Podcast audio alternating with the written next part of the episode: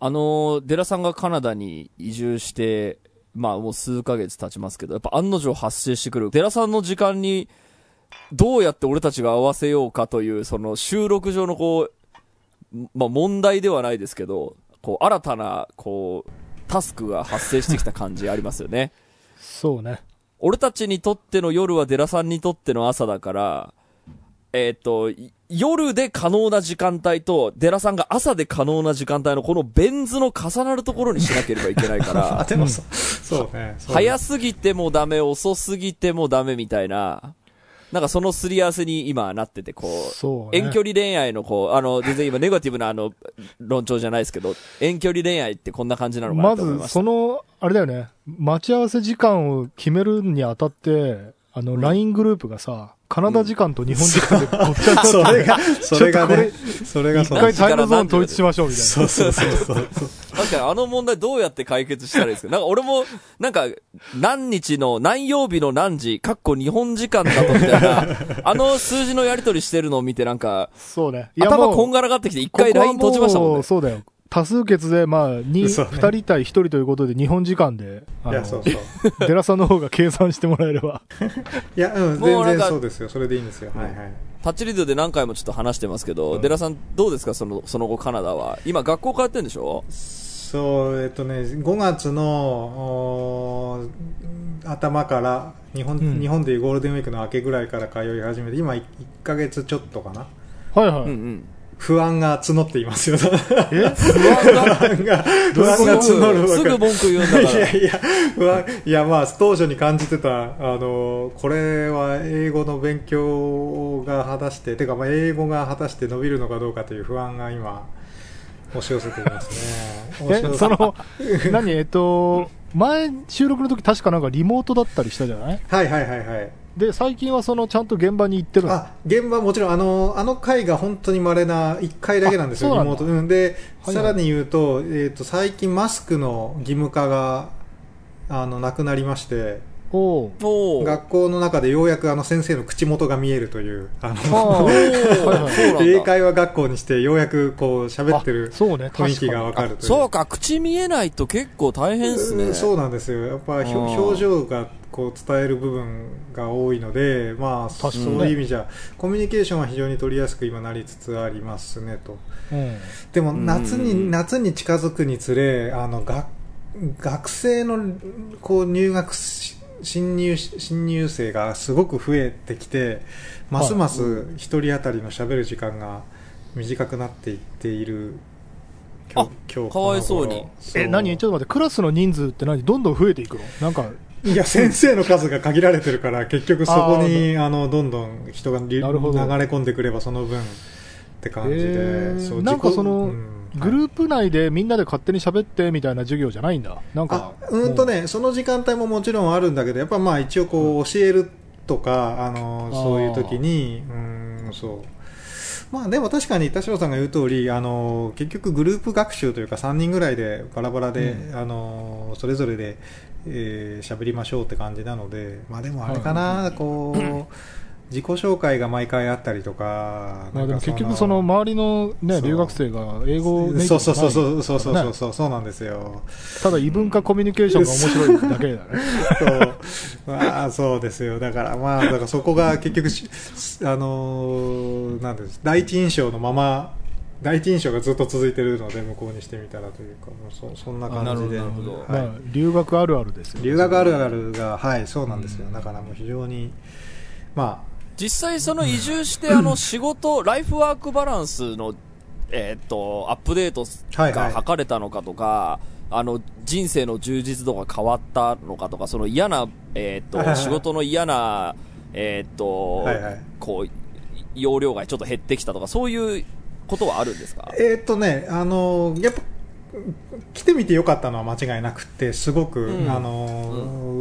ー満足度は高い、幸福度は高いですよ。うんなんで、うんうん。あの、全然そこは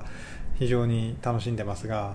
仕事にかける時間は減ったの？仕事にかける時間、いやー、トータルああんま変わんないんだ。かまあ変わんないかな。まああの、繁忙期みたいなもんがやっぱりこの業界はあるので、そこに差し掛かってくると、今、英語と仕事とあとその自転車のイベントのための体力作りみたいな今山積をあの 充実してるね。い 一石三鳥を狙っているというか三三三とのこう追っているので、まあ、なるほど。なかなかあの充実はしていますがこう目まぐるしさは、はい、ありますね。なんかもう、私、まあ今日この収録のタイミングがっていうのもあるんですけど、ライフワークバランスがもうよくわかんなくなってきましたけど、どうしたらいいんですかね？あた田代田淵君も忙しそうですよね、今日だって。今、これ11時ですもんね、日本でいうと。と、日本時間11時ですけどちょっと今、あの、タスクオーバーな時期がずーっと続いていて、あの、まあコロナに例えるとこれもう、爆発すんじゃねえの？って思いながらも、うん。なんでかこう、冷静に対処せざるを得ないというか、うん。まあガス抜きもうまくして、なんとかリセットするから明日もまあ頑張れるか。けどタスクはずーっと積み重なってるけど、これ大丈夫かなって思いながらなんですけど、田代さんなんかそういうのない？なんか、うん。その、なんだろう、こ、ここより容量超えたら、あの、パンクするからもう意図的に休みにしますみたいな。あそれはもちろんあるよ。だから、ん。僕はその田淵君みたいにそんなにあのなんだろう馬車馬というか自主ブラックみたいな働き方してない。いやいや、まあ、自主ブラック、まあ、うん。そうですね。だから俺一番心配なのは田淵君の場合そのあらかじめ休んでいくっていう風にうん。し少しずつシフトしていかないとうん多分いつか本当にあの、うんぶっ倒れるとかな何かなんだろ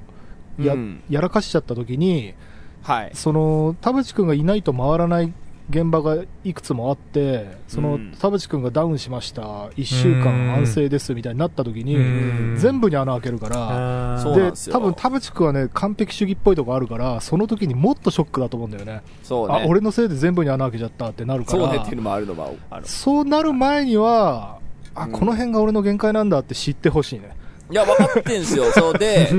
ちょっと、これちょっと番組始めてから、ちょっと今週俺の悩み相談になったら、ちょっとめちゃくちゃ恥ずかしい放送になるけど、今週も始めます。はい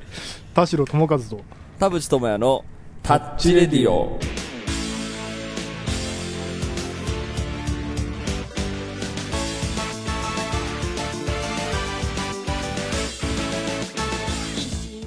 改めましてこんにちは田代智和です。改めましてこんにちは田淵智也です。この番組は作曲家田代智和とミュージシャン田淵智也がお送りする閉塞感ダハレディオでございます、さあ非常にこう悶々としたのマインドで始める収録だから 頼む俺の話を聞いてくれということであの 今年のに話して 今年の抱負は助けてくださいだからお助けよ助けよう。ええはい、あのちょっと基本的にポジティブな話にはしたいなと思ってますけど、ちょっとあの今思うがままに話していいですか今週。はいはい。ということで今週も30分間あなたの閉塞感をダダハハタッチ。タッチ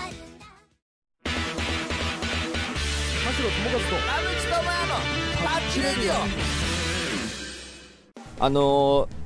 ライフワークバランスに関して、えっ、と、さっき田田代さんが言ったその馬車馬のように働くみたいなのは、私結構それで助かってる部分がめちゃくちゃあるっていう、えっ、と、時期も多いんですよ。うんあの、一個のことだけやってると、あの最近の自分の人生のテーマなんですけど、この、この仕事とかこの業界もう一かなメーターに対して、えーっと、まあ、なんとか楽しく、えーっと、できるし、メーターが、えー このバランス、この拮抗がずっと多分一生続くんだろうなと思っていて、まあなんかもういっかなって、その、やめようってなるのを、なんかこう、楽しいことはあるしとか、まあこれ生きがいだしみたいなので、基本、その、踏みとどまれるというか、まあ、はい。まず何が言いたいかっていうと、その仕事をやってるとか、これまあリスナーの人にも言えると思うんですけど、その生きてるとか、人と一緒に、あのーなんか仕事するとか、うん。なんかそういうのにおいて、ゼロストレスってことはないんですよ。まあもちろんね。あの、やっぱ対人においても、これ多分家族とかに対してもあると思うんですけど、やっぱ対人には一定のストレス負荷であるとか、一定の暴力性っていう言葉をこの間本で読んでなるほどって思ったんですけど、対人には暴力性が備わっているんだと。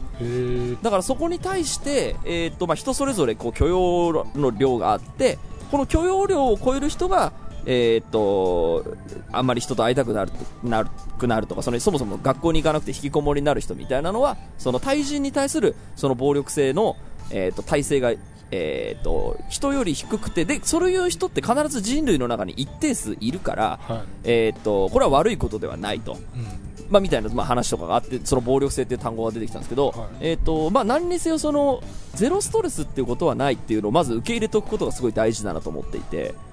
何事もユートピアなわけではないっていう、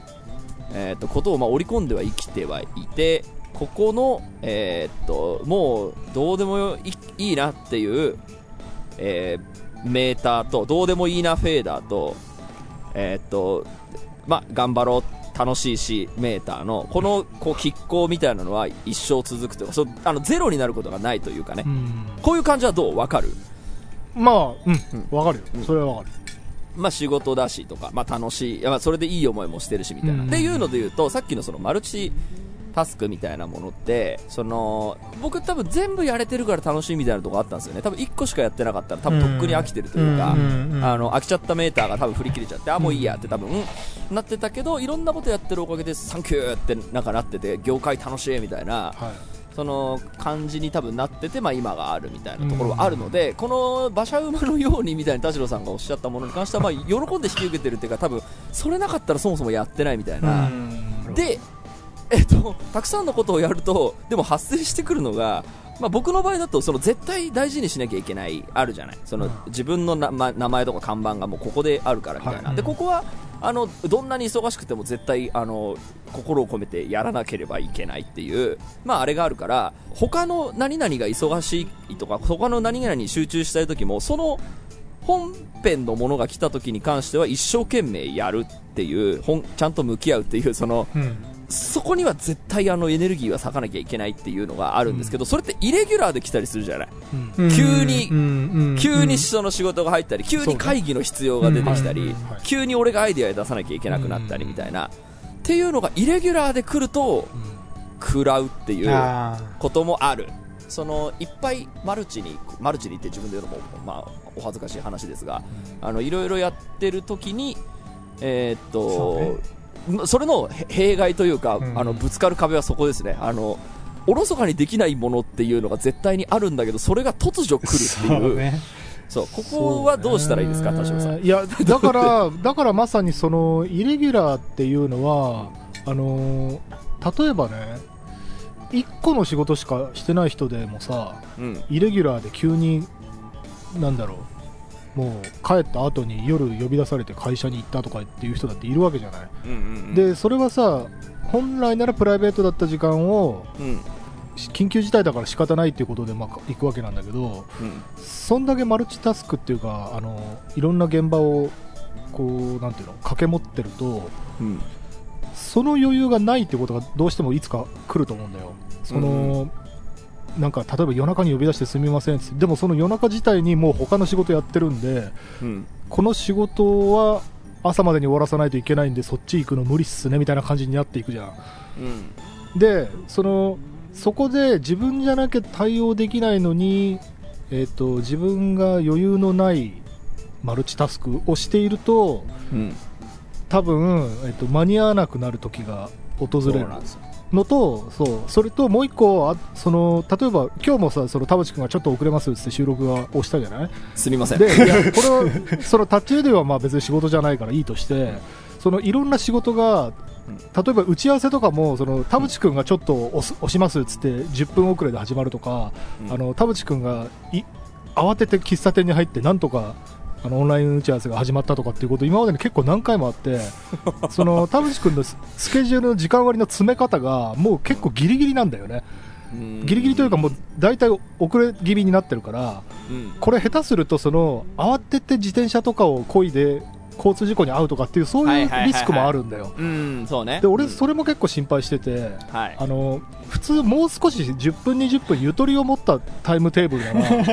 ら そのその隙にトイレ行くとかさなんか一呼吸置くとかできるわけだようん。ねでそんなに本当に秒刻みというか常に次の現場を遅刻で行くみたいな感じになってるとうん。その交通事故とかあとうん。めちゃくちゃ下痢してトイレ行きたいとかそのいろんなリスクを回避できなくなっていくんだよね でそそれはある日それこそイレギュラーっていう意味で言えば本当にある日突然死ぬ可能性が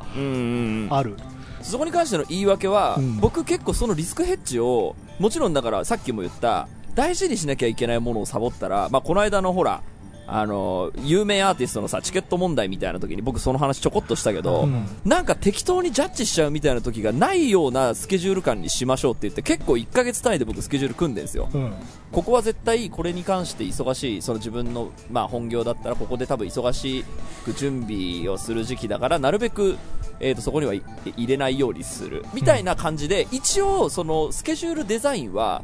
やってあと私あの自分のメンテナンス好きだから、うん。あのーマッサージ行くとかトレーニング行くとか病院行くみたいなものはえー、とある程度ちゃんとあの余裕持っていけないとダメだなっていう感じでもちろん1ヶ月単位ではスケジュール組むんですよ。うん。おまけに余裕を持って。はい。でこの日は映画見れるぞみたいうん。なこの日はあの友達と飲みに、まあ、友達と飲みにの予定を入れるためにはもう1ヶ月前から決めていこうみたいな、うん。あの感じでこう1ヶ月をなるべく余裕を持ってデザインするんですけど、急遽入るやつあるじゃん。はい さっきその田代さんが言ったオンライン打ち合わせみたいなのも、はい。打ち合わせしましょう来週ならこの日ですってバーンって出てきた時に うーんこの時間俺新宿にいるんだけど新宿の米田コーヒーはあったからここなら行けるみたいな、はい。そのなんでしょうそこで俺が日程を出すことで、まあ、打ち合わせだったらねだこれがレコーディングですとか、うん。あのライブですとかってなったらそんなあのリモートで参加みたいなそのことは多分できないですけどそうね。その急遽入ってきたものに関してはあの、まあ、そのために開けてるみたいなところもあるから、うん。それ自分の本業の打ち合わせとかでもそうなんですけど、あー開いてます、開いてますっつって、はいはい。でちゃんとそのこう自分はあのちゃんと誠心誠意やってますよっていう態度は取るようにはしてる、あの僕、忙しいっていうのはそのあのタッチレディオ以外では多分言わないようにしているので。あとそのキャパを超えそうな時にはもうね先に言うようにしてるんですよ。うん。あの僕、ここ今キャパを多分タスク的に超えているんで、うん。えー、とちょっと入れられませんっていうはい。あのような SOS は結構あの甘えられるところには結構出すようにしててこれあの作曲の仕事とかは結構大体そうです、うん。あの今、えー、と別にいっぱい抱えてるわけではないんですけど、えー、とこれやら中長期的にやらなきゃいけないバンドのことだったりなんとかがあってみたいな時に、えー、と書けなくはないんですけど多分クオリティが落ちる全体的に落ちるので えーと数ヶ月丸ヶ月待ってくださいっていう感じで戻してで丸ヶ月その待つっていうようなことはそのさっき言った僕はその忙しい中その仕事を、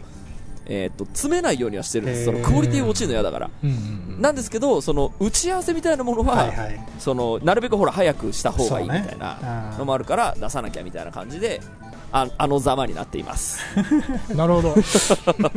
だからまあ僕の本当に根本的なところはうん心配っていう。そうね、さっき言った、その、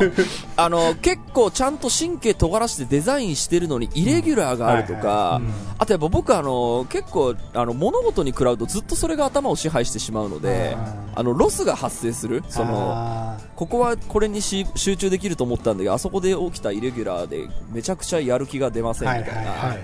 ので結構2、3日食らっちゃうみたいなことがうん、結構精神的にも多分脆い。うーんおもろいのなでまあ、っていうそのイレギュラー、なんか慎重にスケジュールを組んでもイレギュラーは絶対ある。そうねまあ、それも織り込んで、うんえっと、かつ、えっと、事故が起きないように、あの、スケジュールデザインはしているが、えっと、イレギュラーがあった時に、えっと、すごく辛い気持ちになるっていうまあ、それの繰り返しだなと思って、これ、今後どうしてったらいいかなっていうのを、だから、その、うん。イレギュラーがあっても対応できるようにっていうデザインをすると、うん。うん結構、ド暇になるんですよね。はいはいはいはい。そのイレギュラーがない時にね。そう。で、さっき言ったそのド暇になると、本当に僕、何個かやってて、初めてあのこの業界に入れるみたいなところは結構あるので、まあうん。うんうんマインド的にね。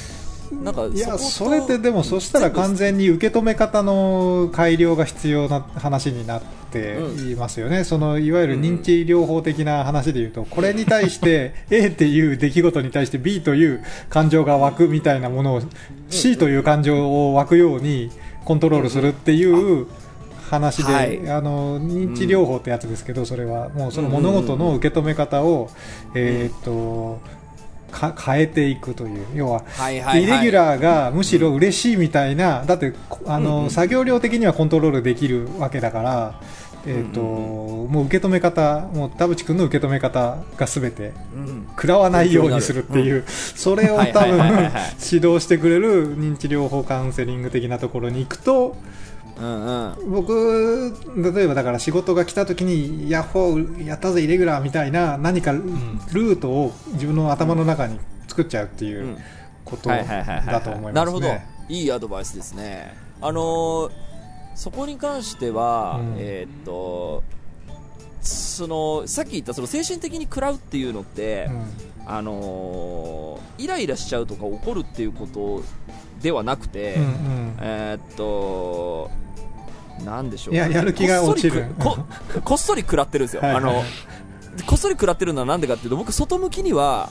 ああ大丈夫です。そういうことってありますからねっていう冷静な顔して怒らずに、はいはい。あの処理する俺っていうのを外で演じたいがためにはいはい結構そのスタンス取っちゃうんですよね、うん。やっぱそういう時でも怒らない俺っていう、まあ、うん実は怒んないんですけど、うん。そのそこに関していかにこう涼しい顔して対応するかが結構好きなんで、はいはい。だからまあそういうのをやるはやるんですけど、うんうんうん。あの涼しい顔してやってるけど実は結構食らってるっていうことに、うん。はあのまあ、気づくというか、うんうんうん。結構そのあの涼しい涼しい顔して対処はしているんだけど、うんうんなんか家に帰ってもあなんかめんどくせえなこの世の中っちゅうのはよっつって、はいはい。こう家で腐るみたいな、はいはいはいはいあのなんでしょうね、まあ、外見ではこう割と涼しい対応をする。っていうのが私、多分いやいいそれは受賞にあってて、え全はい。然それはむしろあのーいいことだと思うしなんかそこに対しての認知療法ってねどう？いやえっ、とね認知療法っていうのはどっちかっていうと本当にあの受け止め方を要はうんなんか、うん、そう。カラスを見て嫌な気持ちになるみたいなものとかなんか、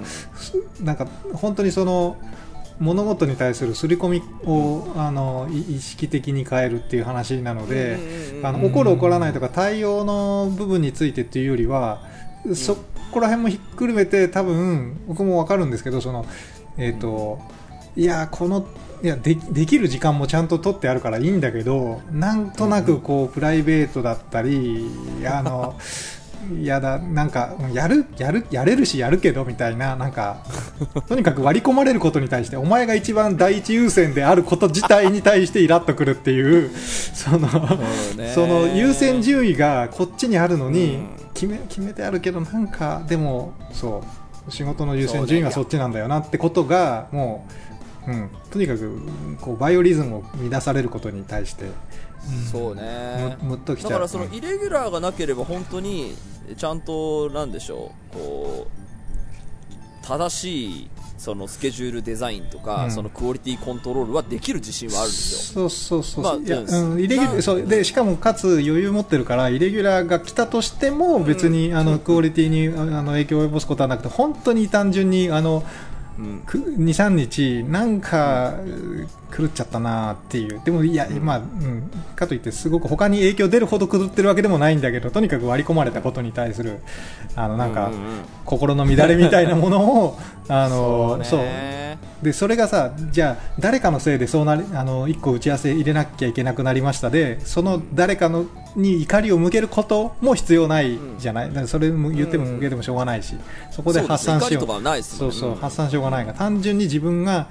思い描いてたここではこれをしようと思ってる。もちろん何,、何かが来たら対応できるように準備もしてある。だけどやっぱり何かが来た時に来ちゃったかみたいな なんかそのそうね。つつらみ、ね。そうそう本当にそこは受け止め方の話だからうんなんかうんそういう認知療法系だと思うなっていう。なるほど。えそれは何？なんかこうあるの？医者が。あるあるある、うん、認知療法って多分ググったらククリニックとか出てくると思いますよ。あいいな。医者最高だから行ってみようかな、うん。あちなみにだからその打ち合わせが嫌だとかはないんですよ。そうそうそう。それ自体が嫌だとかじゃなくてうん。うん。確かにな。うん田代さんどう思います。かいやでも今のその認知療法の話は興味深いなという深いです。ね面白そう、なんか個別のケースにねちゃんとこう適用できればいいけどねその田淵君そうみたいなそう結局あのねこれ確か接触障害とかなんかそういう系の対応とかね、あのーうんうんす。ごくこう思い悩んじゃうみたいな人に対す。る、えー対症療法として多分確立してるはずなので、あのーもしかしたら本当にカウンセリングでどんどんこう、うん。それがなんでこう思うのかみたいな話をしなきゃいけないのかもしれないけど、はいはいはいあのロジックとしてはその A というものに対して、えー別の考え方をうんこうはめ込み直しましょうみたいな。そそういう話なはず、はいはい。なるほどね。あそう。あとあの私がそのな余裕持ってるとかイレギュラーが来てちょっと嫌な気持ちになるみたいなのって俺がすごいんだぞとか俺はできるんだって言いたいわけでは、えーとかなあのまあ、そういう時もあるはあるんですけどそれだけではなくて結構な割合であるのがあこの業界に馴染めない俺が悪いんだっていうあの マインド系のことがあるんですよね。自習ブラックの ねそうなんですよ。えそういうのないですか？なんか。いやだからブラックで働いてる人ってまさにそのマインドなんだ。ね。なんかか営業成績が悪いのは俺のせいなんだっつって。いやなんか本当にそのみんながえっとこう言ってるのにそのいや自分はこう言ってるのに理解が得られないみたいなこととかってうん。あそっかこれ考えてるのって俺だけで本当に少数派なんだってなるとあそっか自分が別にこの業界にいるからそういうのを思ってるだけでいなければこういうことは思わないわけでってなるとそのいやそうやってなんかあのーなんでしょうえー、と何かをあのディスったりするつもりでうん。別に言ってないですけど、うん。なんか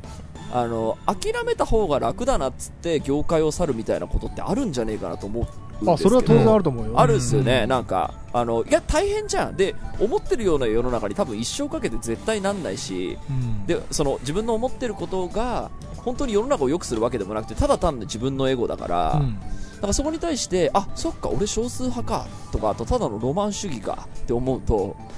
あーじゃあここで俺が何か変なことを言うことによってなんかみんなが嫌な気持ちになってる。この事象いらないよなってなると、まあ、さっき言ったそのもうどうでもいいかなメーターがちょっと上がるんですよね、うん。あーまあ、上がってきたないかんいかんってなってでその時に僕もあのちゃんとなんでしょうその心理系とかそのなんかあの、まあ、心療内科系の勉強とかもちょいちょいしたのでなんとなくわかるんです。けど逃げ場をちゃんと作ってはいるんですよね、うん。酒飲めばなんとかなるとか友達と会えばなんとかなるとか、まあ、時間をかければこう喉元は過ぎるみたいな、まあ、そこでうまく今のところやってはいるつもりなんで今僕は今こういう話をしてるのはたまたまピークだからっていうだけなんで、はいはい。多分明日はもう顔真っ赤になってあのたくさん編集してるかもしれないですけどこの放送を、う んえでもなんか田代さんそういうのない？なんかさ田代さんよくタッチレディオで言うじゃん。こういう世の中になればいいのにみたいなのって。いやそのそうね。そこに対してじゃあ自分がやってみようって思った時があったとしてやってみようと思ったけどなんかすごいあの少数派だし嫌な顔されるしあのあんまり求められてなさそうだしってなるとうんいっかって言ってあでもそういう、あるよ。だからあるよね。悪く言えば諦めになるかもしれないけど、まあ、よく言えばなんだろうな俯瞰するというか客観視するというか、なんかなんだろうな。だから俺はその田淵君みたいにそのなんだろう自主ブラックみたいなものを自分に強いてないから あのもうちょっとゆとりを持たしてんだけどそれはやっぱり自分なりの反省もあるんだよね。なんか反省というかまあ究極本当なんだろう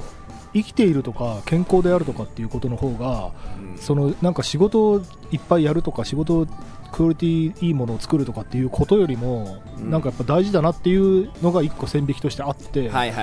でそのなんか倒れてまでとかその人を傷つけてまでとかし死んでまでやることじゃねえなと思ってんだよ。そうね。だからそこがそのライトさというかなんかその仕事に対する向き合い方は多分俺の方がライトだと思う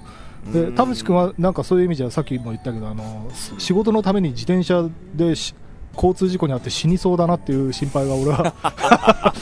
ずっとしている。いやでもちゃんとさ30代になってさやっぱ睡眠は大事だとかさトレーニングは大事だっつってさ、結構その自分の身を守るためのさ、うん。あのスキルはさなんか本当にさ40になってもさ寝てないとかさ毎晩飲んでるみたいな人いるけどさ、うん俺そうじゃないじゃん。結構年を減るごとにセルフメンテナンスには走ってる気がしていて、うん。結構ちゃんと順当に健康なこうマインドセットで年取れてるなって思ってはいるんだけど、そのね。ただねその、うん俺がなんかさっきから言ってるその自転車の事故とかっていうのって、単純にもう乗ってる時間かける確率なんだよね。でこれあのタクシー運転手とかの宅配便のドライバーとかがその一生に何度交通事故に遭うかっていう、うん。その日曜ドライバーが会う確率に比べたらさもうめちゃくちゃに跳ね上がるわけじゃん、うん。当然それだけ道路にいるわけだから。うん。でその路上にいる時間が単純に増えれば増えるほど事故に遭う確率も増えるわけで、外に出れば出るほどね。そう。でその分をだからなんていうのかな保険というかその分をタクシーに乗ったりとかすることでそのうん。ドライバーを自分がやらないとかっていうはいはい、風にやってる人たちもたくさんいるじゃない。でげ多分芸能人とかそういう風にして普通にタクシーをあの乗り回してると思うんだけど田淵君の場合自自分の人力で走ってるから 本当になんか強風が吹いたとかさあこれはでもね、あの理由があるんですよ、僕、タクシー嫌いなんですよ、あの酔うし、話しかけられるかもしれないっていう恐怖に、さっき言ったその対人の暴力性なんですけど、話しかけられるかもしれないっていう恐怖に怯えながら乗ってるかだからら。どちらがマシかといえば自転車の方がマシってそうことだね。そうなんです。だからあの急に話ポップなあの話に切りますけど今、はい。都内ではループっていうあのキ電動キックボあードが、あるね。あってですね、うん。まあ、あの一日中晴れてる時は自転車で行くんですけど、あのやべ今日雨降りそうだな。でも今降ってないなみたいな時はもう電動キックボードすごい乗るんですよ、へでそれであのやっぱ自転車のあの速さが3分の2ぐらいだから、はいはい。あの所要時間めちゃかかるんですよ。タクシーよりも圧倒的にーかかるし、はいはいはいはでなんなら電車の方がなんなら安いんじゃねえかぐらいな料金設定だしそうなんねですけどあのループ乗ってるのが一番精神的に楽なんですよ、はいはいあそうだからその精神的に楽っていうのと交通事故に遭う可能性っていうのの この天秤はまたあるんですよね。そうそうそう。なるほどなるほど。で今のところ僕は別に電動自転車あえっと電動キックボードに事故は起きてないので、はい。まあいやこっちの方がタクシー乗るより電車乗るより全然精神的に楽だなみたいな。のはある。だだから、うんそう人それぞれやっぱりそのこうマシな方がどっちかマシな方がってなるんですよ、だからタクシーが必ずしもみたいな考えで僕あんまないんですよね、そうそうそんなもんですね。ええ。ありますよね。デラさんも多分自転車乗ってから、あのー単純に、そう、確率、そうね、確率はそうですよね。ただ、多分ね、あのー田代さんが心配してるのは、んあの、睡眠不足だと事故の割合がものすごく上がるよとか、はいはいはい。忙しくて焦ってると事故の確率が上がるよっていう、そのあ、そうねそうね。もちろんそう後ろの掛け算守ってあれしてれば。うんそうそうそう、その掛け掛け算のあ後ろの掛け算の方ですよね、後ろの数字の方が、そうね。あのどれぐらいあの、えー自分の体調とかによって変わるかっていうう話で、うん。あのそれは当然やっぱりあって、焦ってる時の方が事故にななる確率が高いのでそこだけあのいやそう俺不思議だなってだから思うのが、だから年を取るごとにいや健康のためにはとかこうだとか、うんうん。睡眠は取った方がうんうんパフォーマンス上がるぜとかってうん。言ってるくせに その年々なんかあのこう仕事で辛いみたいなこともそんなに減ってないみたいな、あー。あれと思ってこう ちょっと健康おじさんとかそのライフワークバランスおじさんになってると思いきや、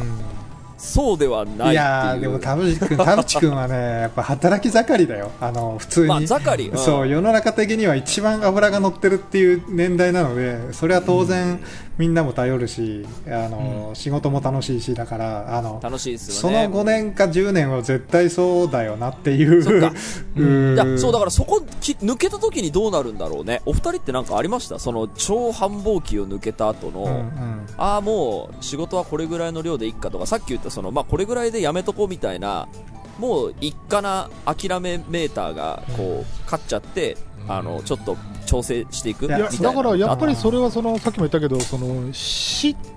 引き換えにするほどはもう頑張らないう。そう。ねえ田代さん あったの？そういうなんか。田代さんで言うとその死を意識した瞬間からそうなったってことですよね。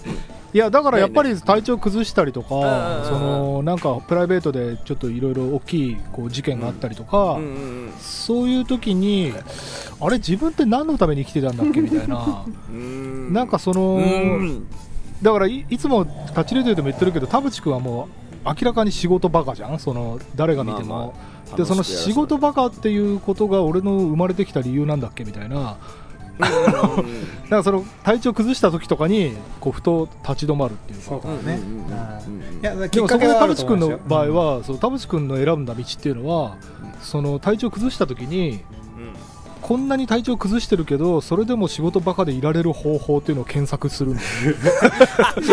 いやでもねだからまだその体調を崩すっていうこう、うん要はベクトルが変わるほどの何かにはまだなってないってことなんですよね、うん。多分田淵君の今の状態って。そうですね。もいや聞いてる限りいっぱい体調崩してるけど。そうなんだ。そうこれさいやあのあのそうですね。一トルを変える番わかりやすいのはあのそうあの自律神経をやるっていうのあはいはいはいはでいあのまあ僕が一番来るのは尿が超近くなるっていうのがこれは多分ねあのえー、と多分自律神経だと僕は思ってます。これちょっと定かではないんですけど、うん実際調べてるわけじゃないから、あのちょっともうタスクオーバーになってきた時は自律神経が乱れて、まあ、あの寝る方法とかは知ってるんで対処できるんですけど、はいはい。あの自律神経が乱れた時の呼吸の仕方とかあの尿意の止め方とかは知らないので、あのそこの対処がまだできてないのはまず自律神経がまず来るのが1個、はいはい。えー、とあとごめんもう1個何言おうとしたんだっけ、えー、と。そう死を死を意識して要はもう方向転換すべての人生の方向を変えるほどのその、何かイレギュラーというか、あのー突然あったかであそう。えっと俺なんかやっぱすごいなって思うのが、うん。多分ねメンタルが強い。そのうん。なんでしょう。ああのメンタル弱いんですよ。あの、うん。結構食らうしめちゃ人の目気にするし、誰か怒ったらもう本当3日ぐらい立ち直れないし、うん。なんですけどあのえ本当にその何かの病にならないんですよね、うんうんうん。自律神経崩すんですけどあの結構友達とかと耳聞こえなくなるとか腕動かなくなるとかあの結構話とか聞いた時に、いやあるある俺もと思ってね、うんいつ来るか分かんないぜみたいな。で一回帯状疱疹出たんですけど、うんなんかやっぱで出て出てますけどなん僕か僕もあるよ僕もある、うん。なんかさ前あれ一回タッチリデオでねこの話したらちょっとあのひ批判のメールが来たのであんまり話したくないんですけど、おはいはい。やっぱめちゃくちゃストレスにさらされても俺なんでか大丈夫っていううん。家系なのかもしれない。これお袋もそうなんですよ。へお袋もなんか凄まじいやっぱ家庭環境はうちがね家庭環境凄まじい家庭環境だとちょっと親族にもちょっとあのうん、大変なことがあってこれお袋いつ精神壊すか分かんないなと思ってたけどあの定期的に心配してたんですけどやっぱねなんか意外と大丈夫。で結構お袋も食らう方なんですけど、うん。めちゃくちゃ気にする方なんですけど、うん。なんか大丈夫みたいで割とねその血を継いでる気がするの。でもちろんこれはあの、ね、心の病を抱えてる方からしたらそのお前調子こいたこと言うなよって言われると思うのであのこれ以上は言いませんけど体を壊す。っていうことが多分他の人ほど大きな事故にまだ合ってないんですよね。うん。だって俺の年だったら平気で耳聞こえなくなってるやつとか腕動かなくなってるやつとかいるのに、ねいるいるいる。ななんでなんだろう？なんかやっぱり神のご加護じゃない？いやだけどいやまあいつか来んだよね。いやでもわかんない。キャキャパ的に OK なのとあとなんかそれすらも人間ってやっぱあのストレスかけてもいいずれ順応していくっていうところでだんだん高負荷に耐えられるように順応しゆでガエルのように。そうそうそうそう。で突然死ぬんだけどでも突然死ぬじゃん。そう突然死ぬんだけど死ななかった時にあ死にかけたと思ってあのそのゆでそのゆ釜から出ようと思うのか、いや、もうこのまま別の釜に行くとかいうことでなんか本当に茹でられることにどんどん強くしていくっていう方向に行くか要はそこの 釜から出るか出ないかを考えるほどの温度じゃまだないんですよ結局は。なるほどなるほど。究極的にはねなるほどね、はいままだだからその体制が勝ってるというか。そう。そうそうそういやだからそれはまさにさあのーあれだよ。忍者の修行でさ木を毎日飛んでればそうそうそう。そう最終的に10メートル飛べるみたいな話と一緒で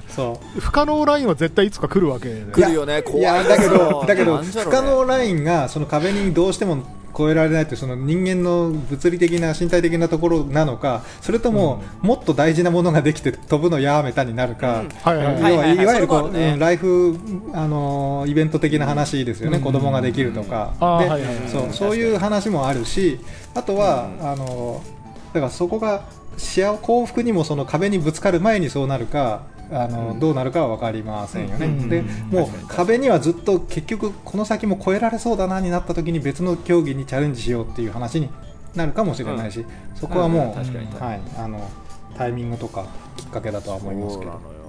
なんか本当にもうタッチレディオはその田淵君の悩みの歴史だとはデラさんの言葉ですけど まだ悩んでんだ俺と思って悩みの種類は変われど俺今あの目の前にある本棚にあの若林さんの斜めの夕暮れが入ってますけどあーはいはいはいはい。あの本を読んでた時のうん。俺の気持ちはもう今はなくて、えあれを見た時にあ俺も若林さんみたいになれるんだと思ってあの時もうね俺の人生はもう変わったみたいになってたけど、うんうんうん。あんまりあの悩みがあって。ないへー。いやあもちろんか若林さんも若林さんで、ね、今も悩んでるんでし,、うんでしょうけど、そのなんでしょうちち若干ちょっとあのメンタル弱なところがあるからこう元気な時と俺イケイケな時と、うんその、もうダメだっていう時があって、今日はたまたまあの、もうダメだの時期が、に収録が今重なっているので、私はこんな話をしています。なるほど。はいえー、ほんともう、どう、どうしてんですかね、先輩たちみんな。まあ、どうしてですか、私？うん。でも、俺の知ってる限りは、やっぱりみんなどっかでバランス取ってるよ。そのそうね田淵君みたいな働き方をしている人は、あんまり長生きしてない長生きしてないか、まあ、やっぱりその手前で違う働き方にしてるかな。まあ、だから天気ですよね、天気、どこに天気があるかっていう、その天気と出会ってそうなったのか、うん。うん。でもやっぱ誰誰もがその天気があって、なんか変えた変えてるんで、うん。それのバリエーションがどんぐらいあるかですよね、田淵君にとってありそうな、うんうん。天天気のバリエーション。そうですね。いや、でも、本当にあの、二日酔いに気をつけるようになったとか、んよく寝るようになった、睡眠に金かけるようになったとか、あの、ちゃんと天気はあるんですよ。その、今、う いや、でも、まくやる川から出てるわけじゃないからな。出てるそう、釜から出てるわけじゃないんですけどね。で、で、可処分時間も多分、あ、可処分時間は、うわあんま変わってないか。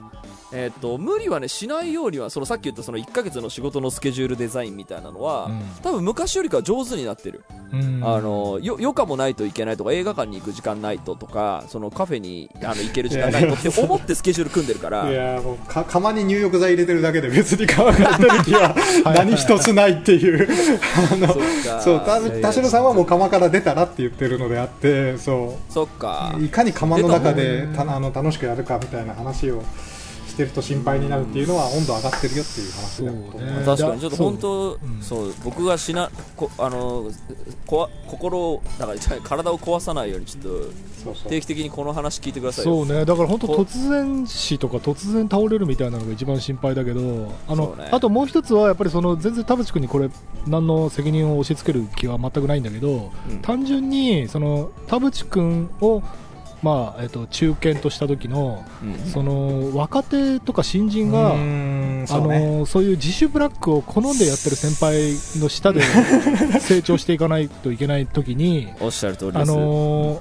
あの人があんなに頑張ってんのに新人の俺が頑張らなくてどうすんだみたいなそのいわゆるそのブラックのその不動産営業マンみたいなあのカルチャーが引き継がれるとそれはやっぱり向き不向きがあるなと思うので、うん。まずその若手の人たちにはこれが普通じゃないんだぞっていうことを知ってほしいのとそうね。あとそのレーベルとはいか側からも、え田淵さんでさえこんぐらいやってくれんのに若手の君がやんないのみたいなプレッシャーの見本にはならないでほしいっていうのが。これねちょっと待ってください。僕あのその田代さんがおっしゃったことは一応まるっと分かっているつもりで、人それぞれの希望のは適切な働き方があるとか、適切なあの休み方があるとか、その適切なあの仕事の覚え方があるし、うん。っていうその人それぞれちゃんとその多様性とはそういうことなのだと思いながらこう生きているので、うん。あのちょっと全然あの話変わったらあれですけどあのうちのそのレーベルに若手の社員さんが入ってきた時に、はい。あのたまたまあの僕がラジオに出た時にですねそのラジオ局の担当のそのレーベルの方っていうのが、まあ、僕より多分5個か6個か下なんだけど、その大学生の時に入社して本当にすごいスーパーエースの活躍で今さまざまなメディア活動を一手に引き受けてる男がいて、えその人の部下として入ってきた人なんですね。で、えー、とそこの部下に対してその僕はどちらかというとあのさっきの田代さんのお言葉で言うとできちゃう側の人じゃないですか。うん。これ明日恥ずかしくなってるから カットしてる可能性あるけどあのそこに対してそのいろいろその人それぞれその正しい働き方とかその正しい時間のかけ方があるからその先輩を例にその先輩をそのモデルケースにしない方がいいっていう話をこんこんとしたんですね、で多分僕はもしかしたらできちゃう人なのかもしれないです。あなたの先輩であるこの人はこれができちゃう人なんだけどあなたがこれができるかどうかわからないのでっていう話をしたらなんか後日そのあのその部下の方うんからその上司づてに感謝の言葉が私に届いてですね、すごい、いや、良かったなと思って、いや、それぐらいには、その今、田代さんがおっしゃったことは、私も織り込んで、その、あの、人それぞれの、あの、やりたい人はやりゃいいけど、うんあの、やりたくない人には、その、押し付けないようにしたい。で、これは、あの、本当に、僕も、あの、ナチュラルパワハラになってるかもしれないと思いながら、ちょっと生きているところもあるので、肝に銘じます。はい。ありがとうございます。こんな感じですかね。ごめんなさい。うわー、時間かかっちゃった。はい。ありがとうございました。ありがとうございました